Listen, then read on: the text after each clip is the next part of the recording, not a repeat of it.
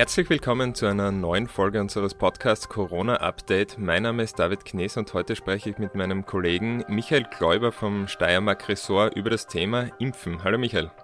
Hallo. Ja, für alle, die sich für diese Thematik aus Kärntner Perspektive interessieren, noch ein kleiner Hinweis. Dazu machen wir nächste Woche eine Folge. Um sie nicht zu verpassen, können Sie diesen Podcast auf allen üblichen Plattformen wie Apple Podcasts, Spotify oder Google Podcasts abonnieren. Michael, Anfang März beginnt man im Land auch außerhalb von Pflegeheimen zu impfen.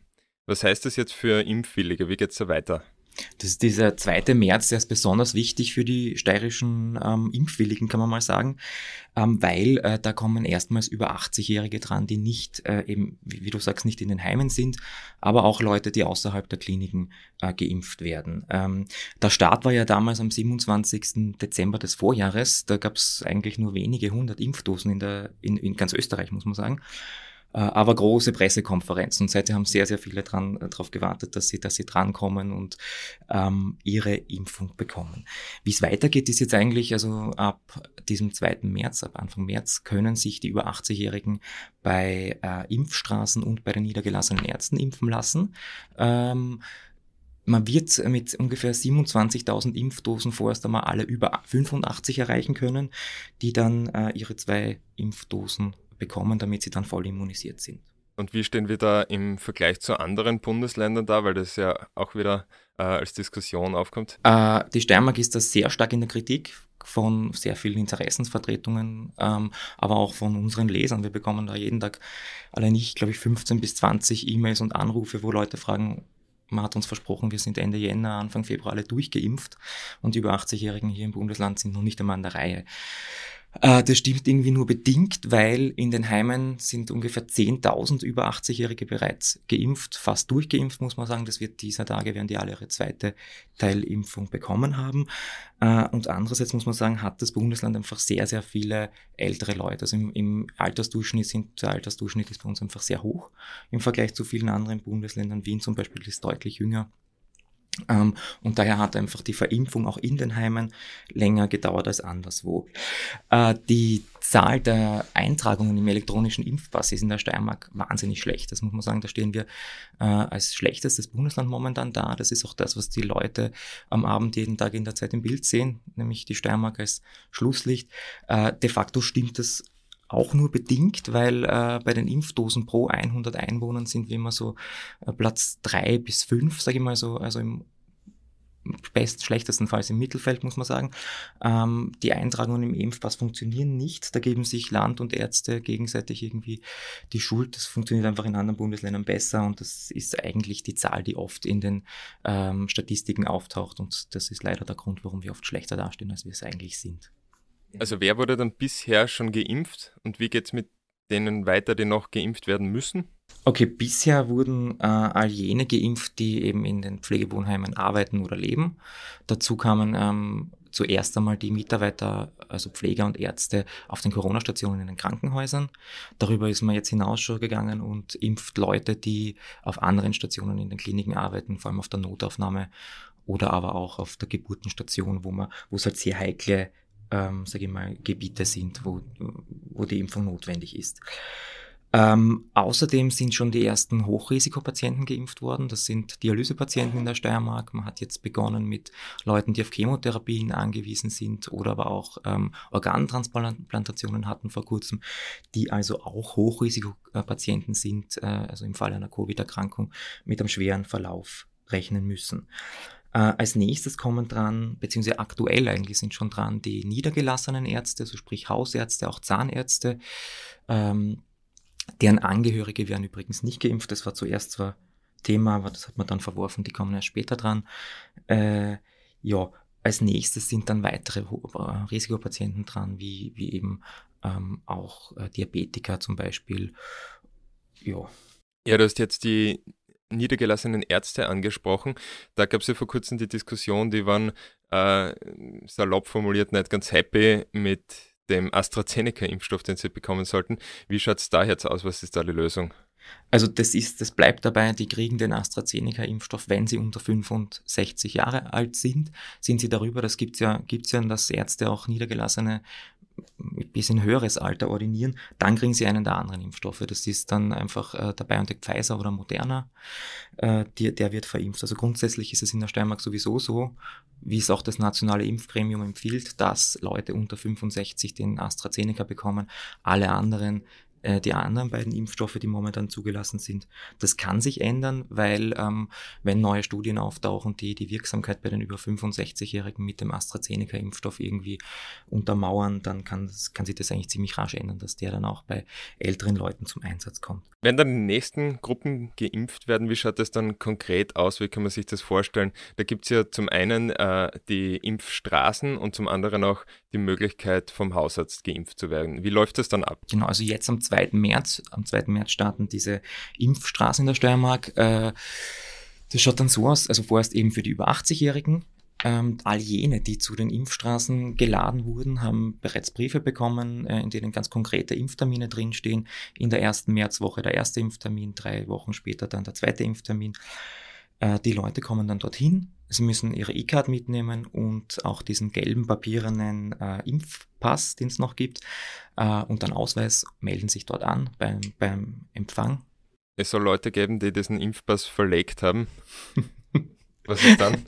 ja, dann, ähm, glaube ich, kann man auch so hingehen. Also da bin ich jetzt fast überfragt, aber also man kann auch so hingehen. Es gibt ja den elektronischen Impfpass und äh, bei den Impfstraßen wird der auch genutzt und dort gibt es auch die Infrastruktur, um den einzutragen. Das heißt, die Impfung geht sozusagen nicht verloren. Ähm, den papierenden Impfpass kann man sich, glaube ich, trotzdem über die Impfstellen beschaffen. Ähm, aber wie gesagt, dort kann man sicher auch ohne Impfpass. Okay, also daran soll es nicht scheitern. Die Empfehlung ist aber, ihn mitzunehmen, um einfach da vollständig alles dokumentiert zu haben, was man dokumentieren kann. Wie gesagt, dort meldet man sich dann an bei der, beim Empfang, ganz normal wie in jeder anderen Organisation eigentlich auch. Man geht hin, meldet sich an, gibt seine Daten an äh, und kommt dann in einen zweiten Bereich dieser Impfstraße, wo man das die Möglichkeit hat, mit einem Arzt zu sprechen. Also es ist ja ein Aufklärungsgespräch zur Impfung verpflichtend vorgesehen, also das ist gesetzlich so geregelt. Da wird der Arzt darüber informieren, was kann diese Impfung, wogegen wirkt diese Impfung ähm, und auch welche Nebenwirkungen oder Impfreaktionen auftreten können. Ähm, und man hat die Möglichkeit, dem Arzt all seine Fragen zu stellen, die man, die man hat. Ähm, ist es dann abgeschlossen, kommt man in den dritten Bereich dieser Impfstraße. Dort äh, wird Dort gibt, kriegt man dann schon seine, seine Spritze eigentlich. Dort wird das Sanitäter sein oder ein Assistent, der die ähm, Einstichstelle mal desinfiziert. Äh, und dann wird ein Arzt oder Sanitäter die Spritze verabreichen.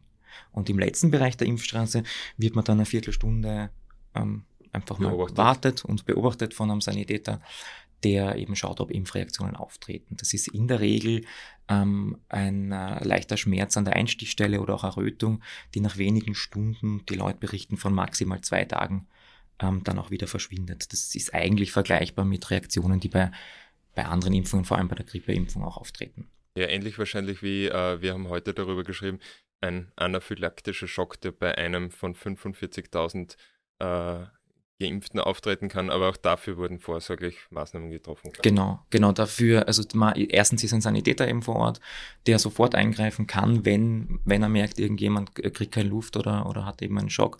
Äh, andererseits sind die Krankenhäuser in der Umgebung irgendwie äh, alarmiert, dass sie sehr schnell äh, auch Patienten abholen könnten. Äh, und diese, diese Schocks sind eben aufgetreten beim, beim Impfstoff von BioNTech Pfizer, der der in diesem Fall jetzt bei den über 80-Jährigen zum Einsatz kommt. Äh, und das eben auch nur vereinzelt. Ähm, vor allem aus den USA sind die dokumentiert. Mhm. Also da kein großer Grund zur Sorge. Also es ist auch so, wenn man den hat, äh, ist es zwar natürlich nicht angenehm und, und tragisch, aber also, dass daran dann Leute irgendwie verstorben sind oder bleibende Schäden haben, ist eigentlich auch nicht überliefert. Okay. Und wie schaut es in den Arztpraxen aus? Wie läuft das dort ab? Genau, zwei Drittel der über 80-Jährigen haben angegeben bei ihrer Anmeldung, dass sie von ihrem Hausarzt geimpft werden wollen. Ähm, lässt sich das umsetzen, bekommen die äh, einen Anruf aus der Praxis, ähm, dass sie bis 16. März ihren ersten Impftermin auszumachen haben. Ähm, das, leider ist das Problem, dass nicht jeder Hausarzt impfen kann, weil äh, ähm, das nur möglich ist, wenn der Arzt 18 Patienten hat, also sprich 18 Dosen bestellen kann.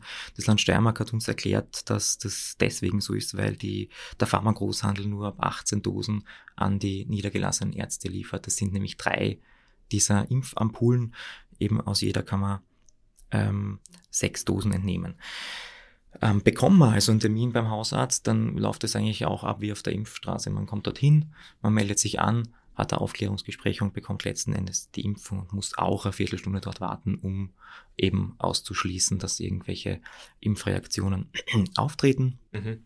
Äh, und du hast gesagt, es müssen 18 Patienten dafür angemeldet sein. Was ist jene, was ist mit jenen, die jetzt in einer Arztpraxis sind, wo das nicht der Fall ist? Gibt, müssen die in andere Arztpraxen ausweichen oder müssen die dann in eine dieser Impfstraßen gehen? Also eigentlich werden die dann automatisch an nahegelegene Impfstraßen Straßen zugeteilt und bekommen auch wiederum die Termine automatisch per Post zugeschickt. Ähm, Ausnahmen gibt's In manchen Gemeinden haben sich die Hausärzte einfach zusammengeschlossen und haben gesagt, okay, zusammen kriegen wir diese 18 oder mehr Leute zu, äh, äh, zusammen eben und ähm, können dann vor Ort in einer der Praxen oder vielleicht auch im Gemeindeturnsaal irgendwo impfen. Ja. Okay. Ich selbst bin Anfang 30, habe mich vor ein paar Wochen auf dieser Steiermark Impfs-Webseite registriert.